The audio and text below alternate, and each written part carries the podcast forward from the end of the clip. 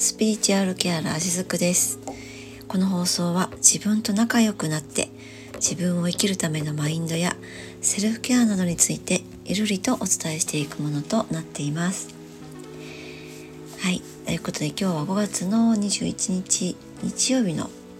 夜ですね。いかがお過ごしですか？今週1週間はどんな週だったでしょうか？えー、この放送を収録しているのはちょうど1週間前の日曜日、えー、夕方に収録をしています。何回か前の放送でもね少しお話をしたんですけれどもあのー、職場のね、えスタッフの、まあ、上司になりますけれども上司の身内の方が亡くなったということでこの後ねお通夜に、え参列させていただく予定なんですけれどもねまああの本当にねそのやっぱりあのそのねえー、もうお亡くなりに、ね、なられた方っていうのはあの一緒に私も一時期働いていたことのある方なんですね。でやっぱりねその私も普段あの看護師としてももちろんそうですけれどもうん死にこれまで直面してきたことってもしかしたら職業柄ちょっと人よりも多いのかもしれないですよねそういう場面に出くわすということがですね。でうん私自身身内でも2回父親を亡くしていますでもちろんおじいちゃんおばあちゃんも、まあ、あの父親の方はですね父方の方はもう私が2歳ぐらいの時に亡くなってるのであまり記憶がないんですけれども結構早い時期に亡くしてるんですね。で父親もうんと看護学生の時に最初の父亡くしてましてそして、えー、再婚した時の父親もそうですね15年ぐらい前かな？に亡くしてます。そんな風にその結構、えー、死という場面に直面することって多いのかなと今日ふと思ったんですよね。でそれは看護師という職業柄ももちろんそうなんですけどもうん私ねこんなこと話すとちょっとね冷たい人って思われるかもしれないんですがそのね死に対しての恐怖って実は私ないんですよね。もうこれは気づいた時からなかったんですよ。だからそのえっと、うん、どこかの回でもねお話ししたことはあったと思うんですけどもあのまあねもしもねこういう死とかの話がね ちょっと嫌だなっていう方はもうここで、えー、この放送聞くのをストップしていただいて大丈夫ですよ。もうここでね、えー、止めていただいていいんですがうーん日本ってまだまだその死に対するネガティブなイメージって大きいかなと思うんですよね。強いかなと思うんです。でももう私たちって生まれた瞬間から死とは隣り合わせなんですよね。そうですよね。ずっと永久的に生きながらえる命ってないわけなんですよね。それは私たち人間だけじゃなくって動物もそうですし植物もそうなんですよね。でうーんまあ私がどうしてねその死に対する恐怖がないのかっていうのはこれは正直私自身もわからないです。もう気づいたらそうだったので。だからこそ一度自分の命を絶とうと思った時もあったんですよね。緩和校の時にね。でもそれはなんかそのコースは選んじゃいけないってなんとなくそれも分かってたのでだからその時はどうやって乗り換えたのかわからないんですけどなんとかかんとか乗り越えて意味があるんですよ。今があります。ちょっと今とちりました。今があります。大事なところでねとちりましたけども。うん。でもその乗りどうやってやったかもはもう覚えてもないけれどもその乗り越えることがなんかやっぱり大事でねだから今が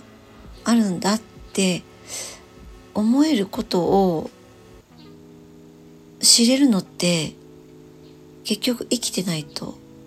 この境地には立てないわけなんですよね。それもそのそっちの自分で命を絶つという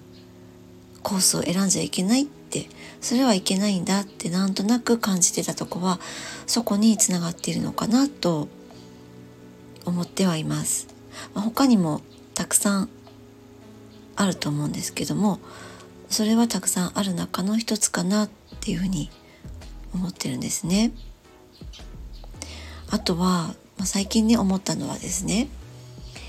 えーまあ、今日のお話の中にもちょっと出てくるかもしれないんですけどもあの私たちってなんか罪悪感とか自己犠牲感の中で生きている人結構多いかなと思うんですよ。あの私の世代の方の中はん？私の世代の方のの中には特に多いかなと思います。これがもっと今のそうですね平成生まれの人たちぐらいからはあまりないかなと思うんですけども昭和生まれの人はもうがっつりここ入ってると思います。え自己犠牲感とかね何かよくわからないけどももう生まれた瞬間から罪悪感があるとかですね。でこれはそのなぜ生まれた瞬間からもう訳も分からず生まれてねおぎゃーとこの世に誕生して本来ならばなんか幸せな人生を歩むために生まれてきているのに、えー、物心ついた頃からなんかわからないけれども罪悪感があるとかね、えー、例えばその自己犠牲感もそうですけども自分はその誰かを助けなきゃいけない。でね誰かを助けるために生まれてきたとかそれはもっと言うと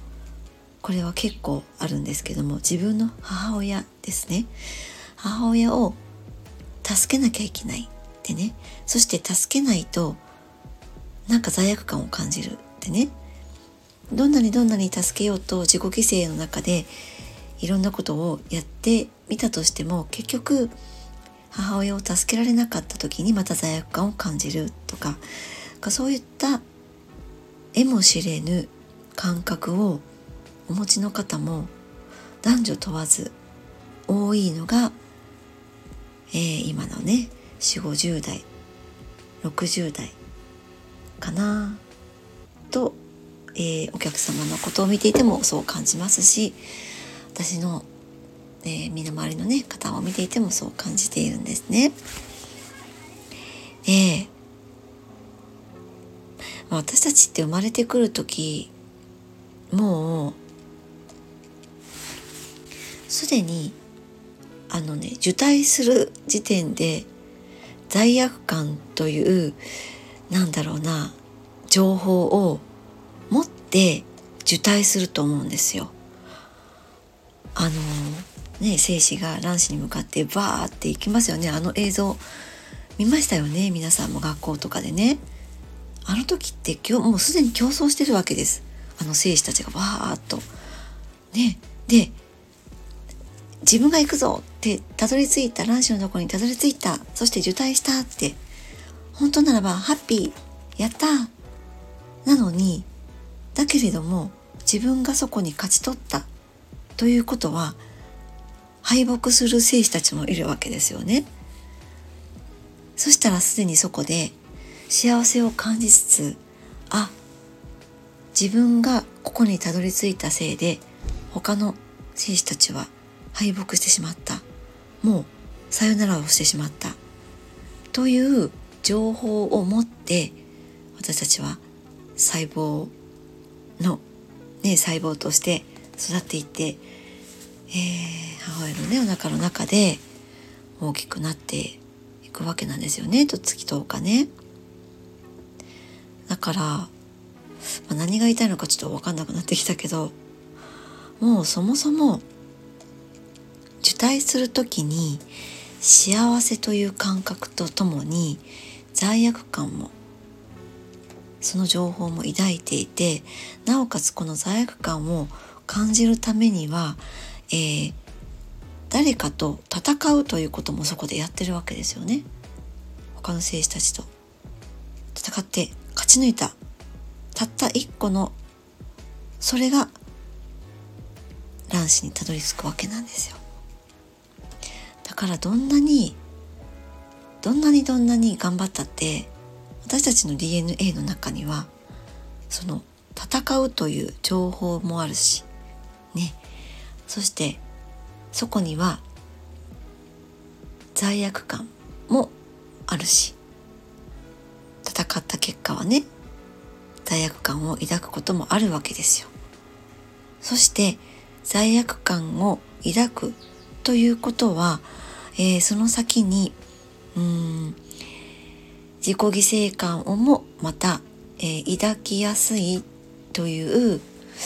なんでしょうね。これは本当に情報ですよね。そういった情報がもうすでに生まれた瞬間から私たちの体の中にあるっていうことを今日ねこのお通夜の前にいろいろと個人に思いを巡らせている時にふとそういうふうに感じたんです。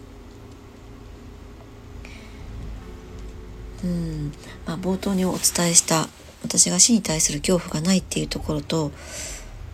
あまり関係がないんじゃないかなって思われるかもしれないんですけどもなんかそういったその生まれた瞬間の自分の状況っていうところにたどり着くとねまあたどり着かなくてもいいんですけどそういった感覚があるっていうのは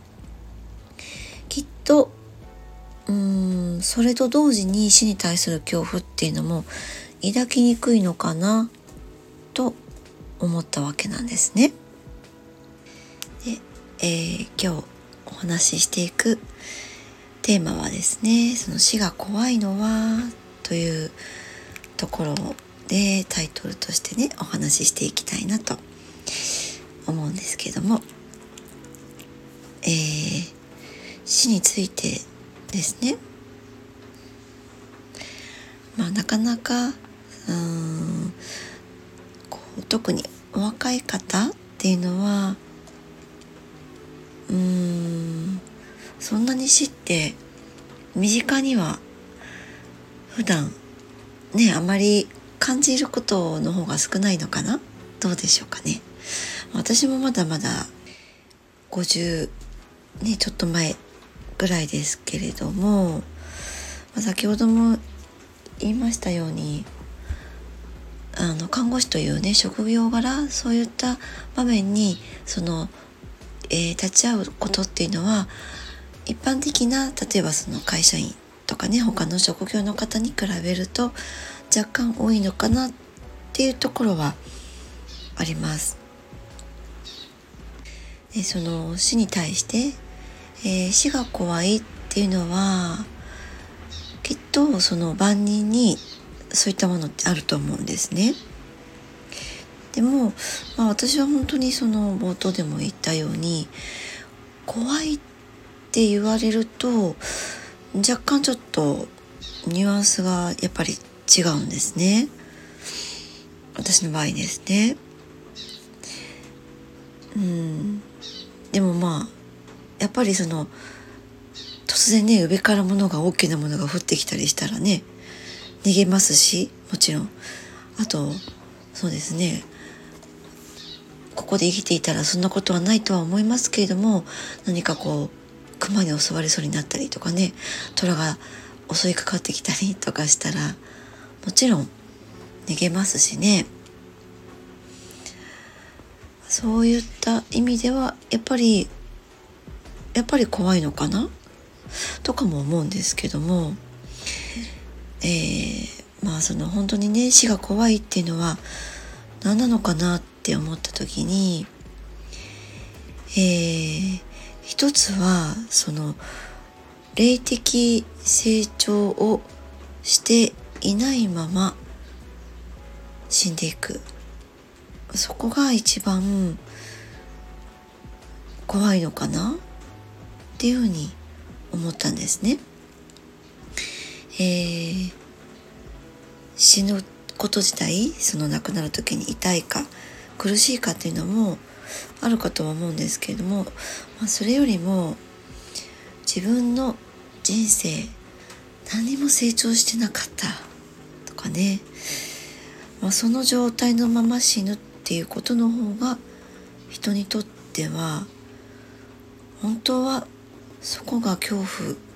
なのではないかなと思思っているんですね。えー、どうなんでしょうね。人類は進化しているのでしょうか。ねだってねどんなに文明が発達してもその戦争ってなくなってないわけですよね。国を変え形を変えどこかで必ず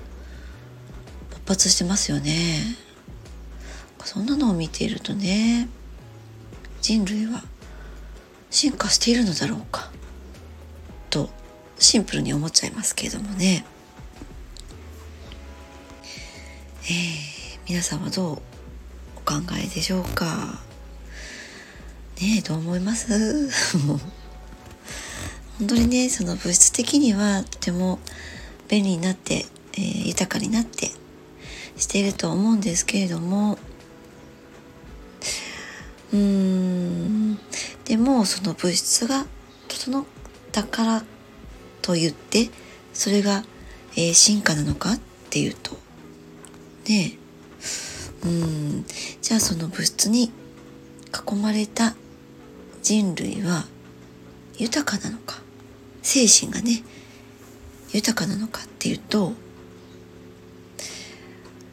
まあそれに伴ってで精神も豊かになっていればですねきっとそこは進化と言えるのかなと思うんですがうーんなんか反比例ですよね伴っていないと私はやっぱり感じちゃうんですよねむしろその、えー、人間の精神性のところは対価というか対価うん対価というかまあ結果的には対価なんだけどなんか引っ張られてる感じですね。精神のところだけね。だってあのこれだけね現代医療の中で医学は確かに進化しているわけですよ。いろんな病気が治っていく。あるいは命が流らえる。そういった治療法がどんどんとねどんどんと進化しています。私が看護師になりたての頃とは全く違う世界ですよ。本当にねもうついていけないぐらいです。でも心療内科っていうのはどんどん増えていってるわけですよね。心療内科だけでなく、まあ、精神科の方でもそうですけれどもあるいはあの日本はまだまだなのかもしれないんですがカウンセリングを、えー、受ける人も増えていてその諸外国例えばね、えっと、イギリスの方とかは特にそうみたいですけれどももうあの日本のコンビニの日にならないぐらいまあコンビニと同じぐらいかな。歩いて15分もすれば他のカウンセリングルームがあるっていうぐらいにカウンセリングってこう発達してるところみたいなんですね。まあ、それほどその、まあ、もうちょっとねイギリスの方のカウンセリングって私たちが捉えているものとはちょっと違うのかもしれないです。えー、自分の内側をきちんとその、えー、出していくことによって健全な精神を保つっていう意味での捉え方かなと思うんですが日本ってまだまだねなんか自分が本当に限界に追い込まれた時にさあカウンセリングを受けようかなとかそういう感覚かなと思うんですけども日本って本当に確かにまだまだ、まあ、日本だけ見てみるとそういった自分が追い込まれた時に、えー、カウンセリングを受けよう心療内科を受診しようっていう流れの中であったとしても、まあ、それでも本当にそのそういったところをね利用する方っていうのは増えていってるわけなんですよね。どんなに医療が進化しても。ねえ。まあそしてメンタル的なところだけでなくても新しい病気もたくさんありますしね。やっぱりその単純にね精神が病んでます。病みやすい。うん。でもそれほど自分の内側の感情とうまく付き合えなかったりっていうところがとても大きく影響しているかなと思います、まあ、そういったこともあって私もいつも感情のことも絡めながらこういったお話をねこのスタンド FM でもしているわけなんですがあとまあもうコロナワクチン？ね。コロナワクチンじゃない。コロナは、えー、第5類に引き下げられましたけれどもこの3年間の中でワクチンいろんなところでワクチンについての話もされてきましたよね。皆さんどうですか？ワクチンは受けられましたか？私はもうねえっと3回目でやめましたね。もう1回目も2回目も3回目も。受けたくなかったんですけどね。本当に。もうそんな異物入れないでくれって思っていたので。ただどうしてもね、えー、看護師という職業柄しなければいけないという状況にあったわけなんですが。だんだんこのワクチンねワクチンのことに関してもなんか3回も4回も5回もそしてさらには、えーね、5類に下げても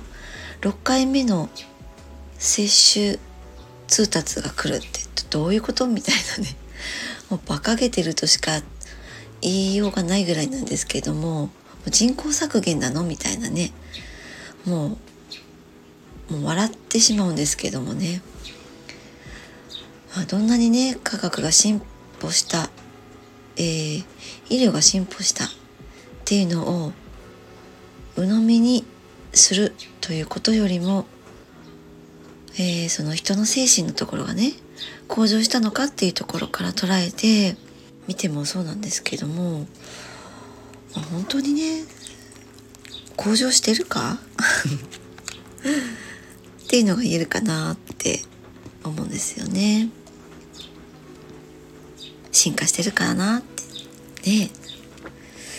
えー、恐怖で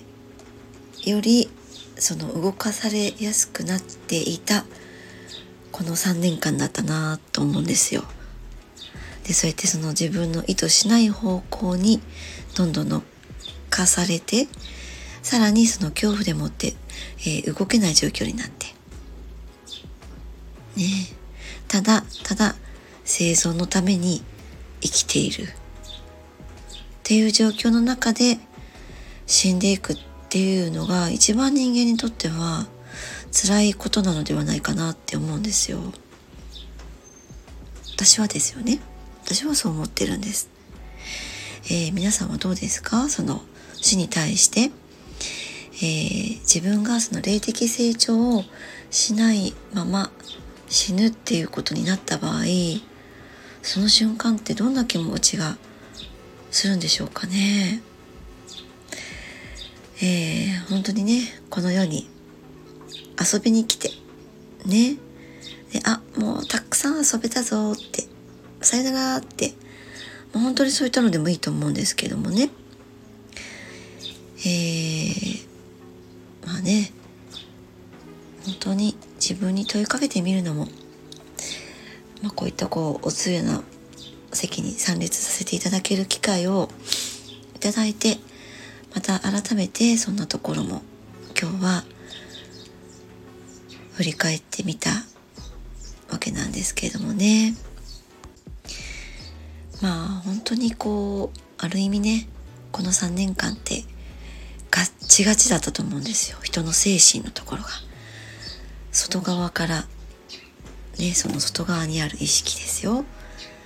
まあそれを陰謀という人もいますけれども、まあ、陰謀でも何でもいいんですけどもね。とにかくそういった外側のものからガチガチと固められていたこの個人個人の意識です。でもその中でもどこかでうん何かの新しい方向に動き出しているっていうのもどこかで感じていると思うんですね。で、まあ、自分の中に秘められた力だとか能力だとか才能ですねあと喜びとかねそういったものをその全く日の目を見ずに人生を終わるということが本当の意図ではないと思うんです誰もがそれは秘められた才能や能力とかねこれらって結構意外とね隠れていたりするんですよね。えー、私のねお客様の中に、まあ、何人かいらっしゃるんですがその中でも特にですねそのある女性の方私より少し年上の方なんですけれどもまあその方非常にですねその共鳴共感能力が高くてその非常にセンシティブその敏感敏感すぎるという言い方もあるかもしれないんですけども非常にその人のエネルギーを感じ取りやすい。とかいうですね、えー、 hypersensitive みたいなね。あと、まあ、繊細にその人のことが分かりすぎちゃう、まあ、そうするとその共鳴度が高いのでネガティブなことに対してももちろん共鳴しちゃうんですよね。でまあそういう方って結構いらっしゃるんですけども、えー、例えばその地震が起こるとか直下型の地震が来た時にこういったものが想定されますよとか時々ありますよねあのこれだけの帰宅難民がとかねまあああいうのって私あんまり見ないようにしてるんですけどもああいうのって必要なんですかねって普通に思っちゃうんですよね。そのもちろん地震に対するうーんなんだろうなあのね自宅に備えっていうのは大切なことだったと思うんですけどもこれだけのことが想定されるから、ね、特に関東の方でのって見たことある方いらっしゃると思うんですよね。ああいうのって本当に人のその不安を煽るような映像が、えー、本当に巧妙に今の映像って素晴らしくできているのですごくリアル感がありますよねああいった映像。でもそのリアル感が本当に人に、えー、恐怖心を与えているっていう風にしか私本当に感じれなくてこの情報って必要なのかって思うぐらいなんですよ。そんな映像いらないんじゃないっていうぐらいそういったのがね起こり得ますよっていうことぐらいはもちろん知っておくうん必要は、うん、本当にあるのかなとすら思うんですけどもまあ、知っておいてもいいのかもしれないんですけどもね。でもあそこまでリアルな映像っている？みたいなね、えー、そういったのは本当に感じているんですけども、まあ、そういったね映像を見て不安になって不安になってまあ何にもできなくなっちゃうかえってねっていう方もいらっしゃるんですよね。声として聞いたりします。でそういった方の多くっていうのはその死が怖いというよりかはやっぱりそういった映像を見ているとああ自分もそういった瞬間を味わうんだってね。で味わいながらもしかしたらまあ助かるかもしれないけれども助からないかもしれない。みたいなものまでそういった映像を見ながらそのその感覚を先に自分の内側に感じているわけなんですよ。わかりますか？あのこの放送を聞いてくださってる方でそのとてもね共感能力の高い方ってこの話がとてもあのお分かりいただけるかもしれないんですけども本当にそういったその本来なら感じなくてもいいことの感覚を、えー、そういう不安をね煽るような映像などを見て、えー、先にもう体感してしまってるっていうわけなんですよね。でえっと今この共感能力の高い方って本当にたくさん増えてきていてそれはそうですねえー、もともとそうであったんだけれども、まあ、そこに、えー、ちょっと蓋をするようなことがあってですね。でもある時そういった効果、えー、共感能力っていうのが自分の中にあるんだっていうふうに気づいていくっていう人がどんどん増えているんですけれどもその増えているということはですよ。そういう不安を煽るような例えば映像を見たりして先にそういう感覚を体感していてそれってどういうことなのかっていうとあのちょっと逆説的に聞こえるかもしれないんですけどもその私たちの意識って一人一人の意識は別々にあるようですけれどもあ深いところでは集合意識のところでみんなつながっているんですよね。これはこういった放送を聞いてくださっている方だったら集合意識っていうことをご存知の方いらっしゃるかなと思うんですけどもみんな、えー、深いところでつながっているんですね。でこのこういったその不安を煽るようなものを見ることによってそのタイムライン的にですね誰もがそこにアクセスしやすくなるわけなんですその恐れというところに、まあ、そんな風に操作されているっていう風に見てるんですねだからその個人の考えでそういった不安のところを作り出しているのではなくてもっともっと集合意識のところで、えーその本当に操作されたタイムラインを操作されたようなものだったりするんですね。なのでそういった、うん、集合意識にアクセスをして、えー、とてもね、うん、共鳴がすぐにできちゃうっていうことなんですよね。でまあその集合意識の怖いところっていうのはまあ、そういった感覚のものを個人個人が拾い上げてしまって、えー、それがそのその感覚は自分のものだっていうふうにそういうふうにその捉え違いをしてしまうことが私は怖いなと感じていてですね、えー、集合意識のものを自分のものだというふうに錯覚してしまうっていうことは結構あるんですね。えー、あとそうですね例えばよく私の周りでも聞く話なんですけども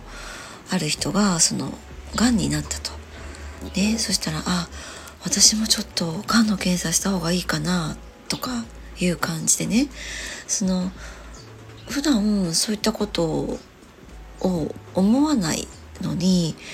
身の回りでそういった病気をね発症した人がいると自分と同じように自分のこととして、捉えてしまって、そういった風な、えー考えに及ぶっていうこともあったりするんですよね。でまあそれってその人のま能力の一つでもあったりするんですけれどもね